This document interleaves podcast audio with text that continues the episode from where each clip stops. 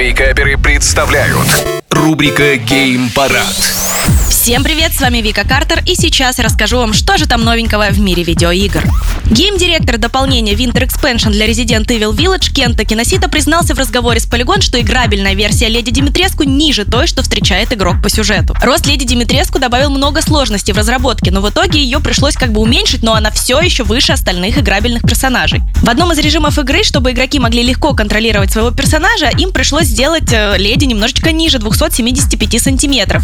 И таким образом этом игрок э, едва избегает столкновений с потолком. Для сравнения, каноничный рост Леди Димитреску составляет практически 3 метра. Его раскрывали еще до выхода игры. А Winter Expansion для Resident Evil Village выйдет 28 октября.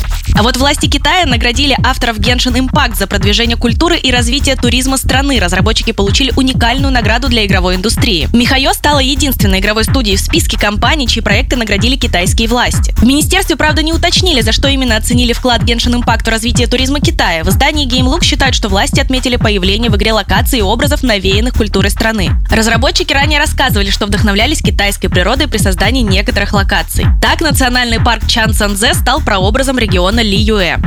А вот и разработчики Atomic Heart поделились тем, что в игре будет более 200 пасхалок и робот-заяц из «Ну, погоди», тот самый стрёмный робот из детства. На прохождение уйдет примерно 25 часов, говорят они, а руководитель компании также отметил, что будет очень много лицензированной музыки, более 60 разных песен, знакомым всем из детства и не только. Но они говорят, что саундтрек хотели сделать очень разнообразным, взяв треки разных жанров. Точной даты релиза пока что нет, но игру планируют выпустить зимой 22-23 года. В России и некоторых странах СНГ пока версия будет продаваться эксклюзивно в магазинах ВК Play. Ну, ждем, верим и надеемся. Уж очень хочется посмотреть на то, что они сотворили.